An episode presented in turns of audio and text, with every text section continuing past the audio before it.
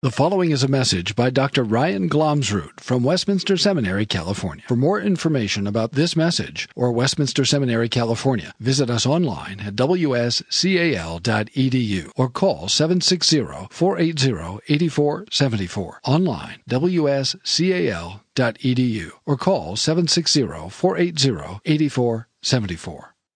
Merciful and gracious Father, from everlasting to everlasting, you are God and in all generations you are our dwelling place.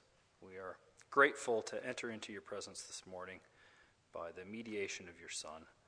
And with the aid and help of your Holy Spirit, we ask you to help us consider uh, this passage from your word.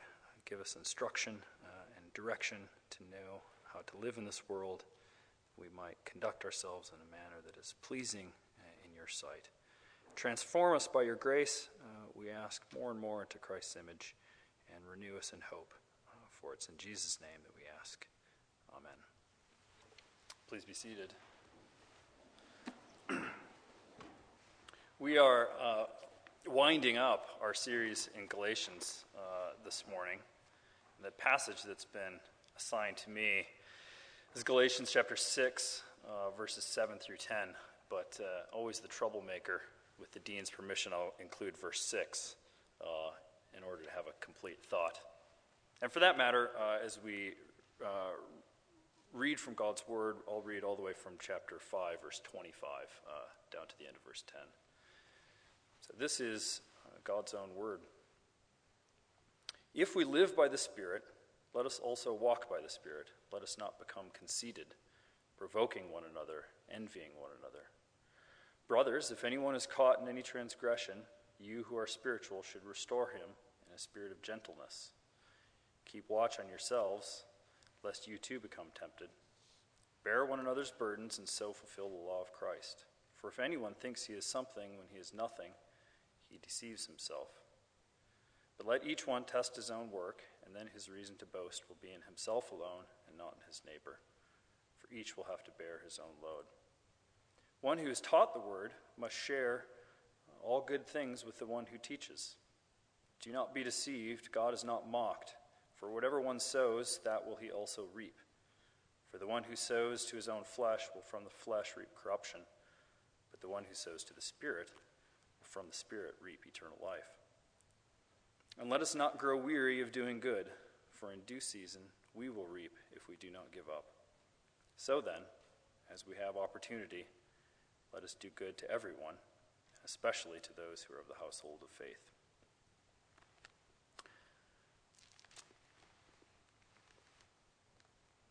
Well, we sang Psalm 90 uh, for a very particular reason this morning.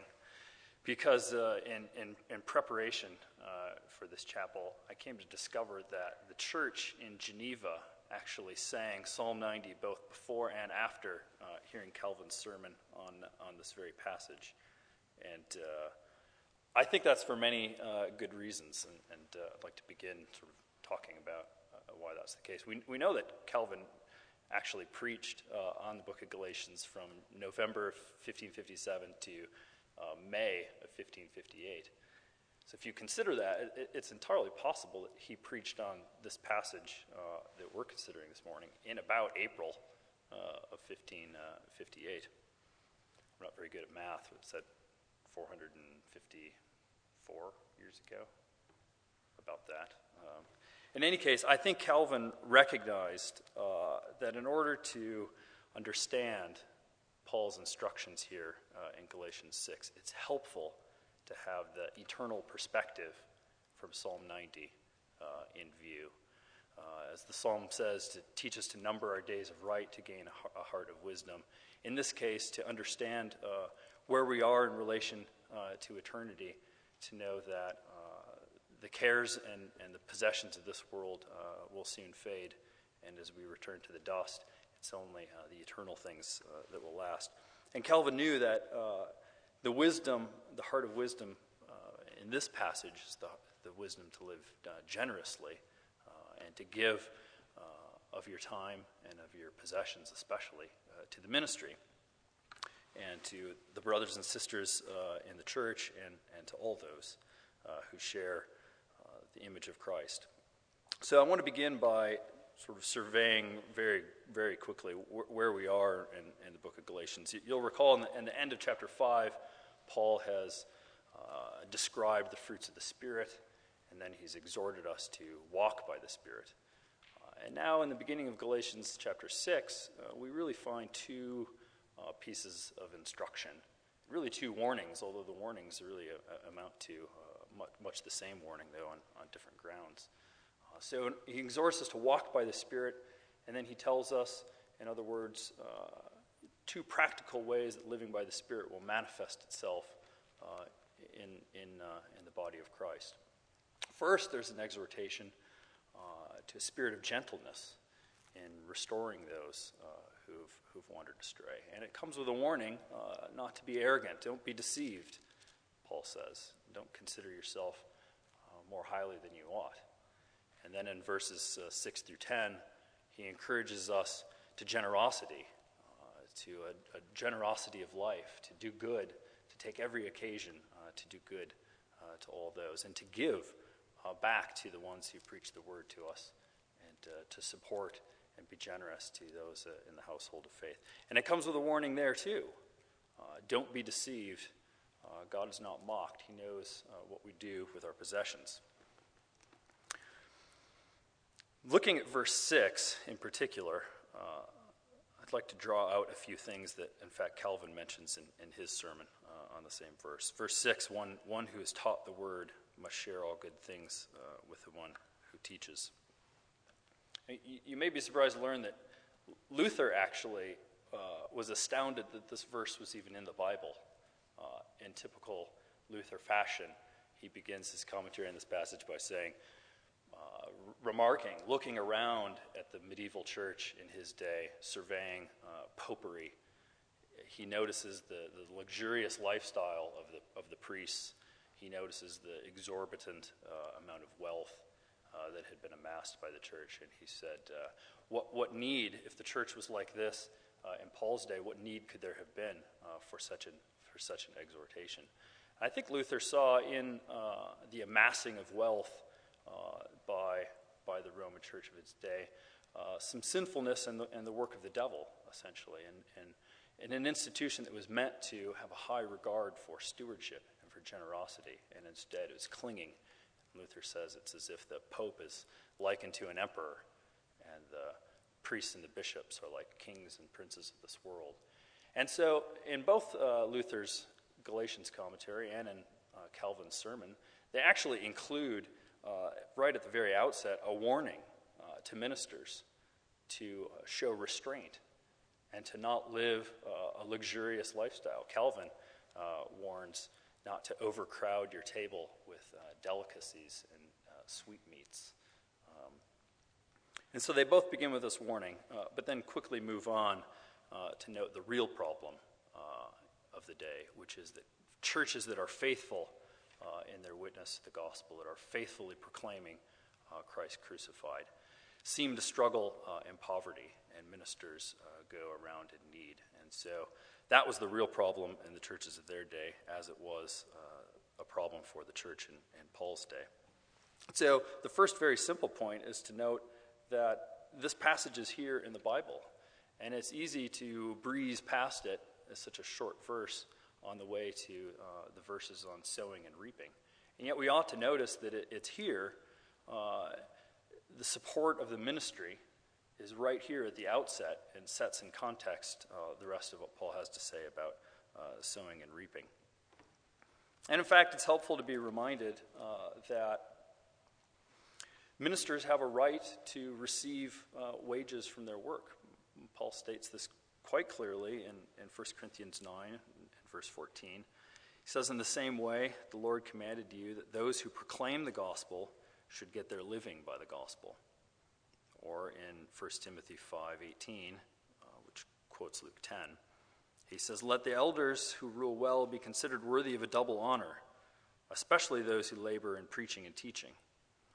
For the scripture says, You shall not muzzle an ox when it treads out the grain, and the laborer deserves his wages. You, realize, uh, of course, that Paul is just the man to convey this kind of message and instruction uh, on behalf of the church.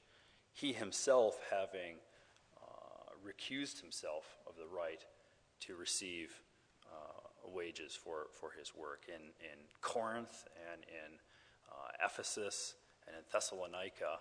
He uh, refused the wages that could have been his due uh, in order to remove any shadow of doubt that there were mercenary motives involved. And so, Paul, out of no self interest, is exactly the one uh, to give us this instruction uh, on behalf of the church to say that first in our mind, in terms of generous living, ought to be the support uh, of the ministry. Why is that the case? Well, Calvin, I think, here is uh, wonderfully, wonderfully helpful. Calvin says that those who bring the word to you, those who preach day in and day out, uh, and every Lord's Day, and those who baptize your children and visit you when you're sick, uh, that those ministers, he says, become like fathers unto you, sent to you by God Himself, uh, by, by divine appointment.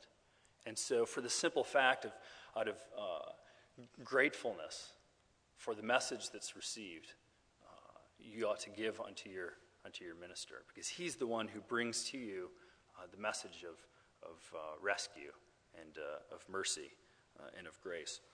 Consider, Calvin says, who you were in your trespasses and sins before uh, having heard from the minister of the good news.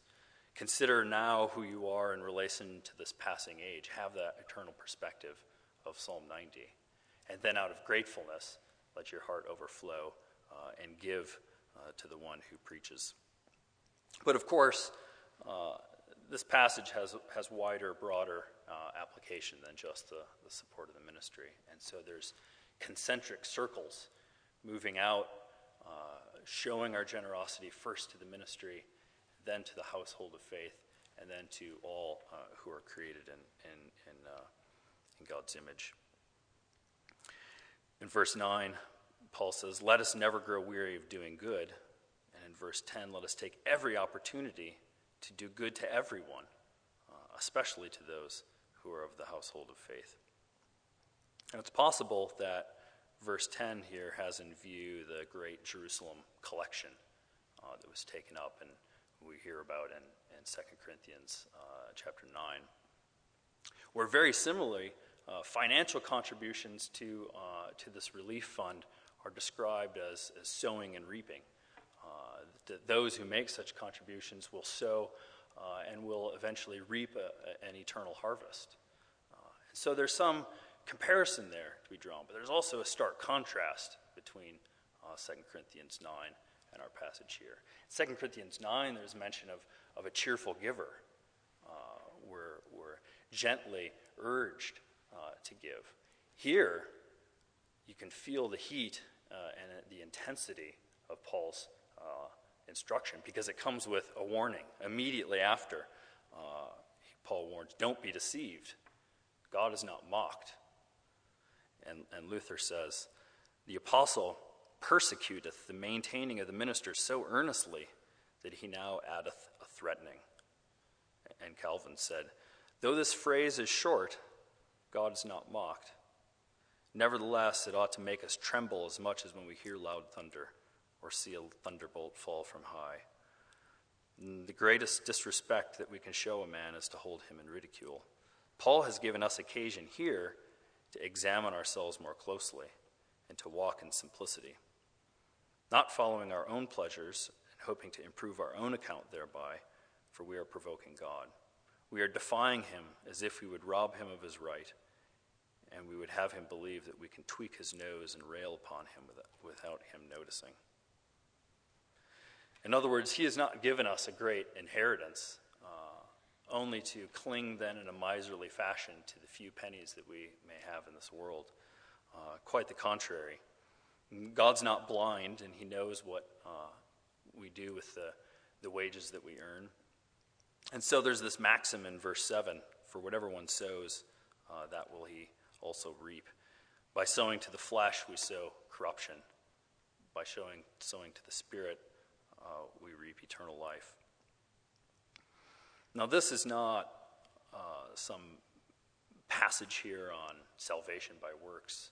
I mean, in light of all, all that has come before in, in, the book of Galatians, it's, it's far, far from it. This is Paul stirring us up to the exercise of faith uh, and, and the generous lifestyle.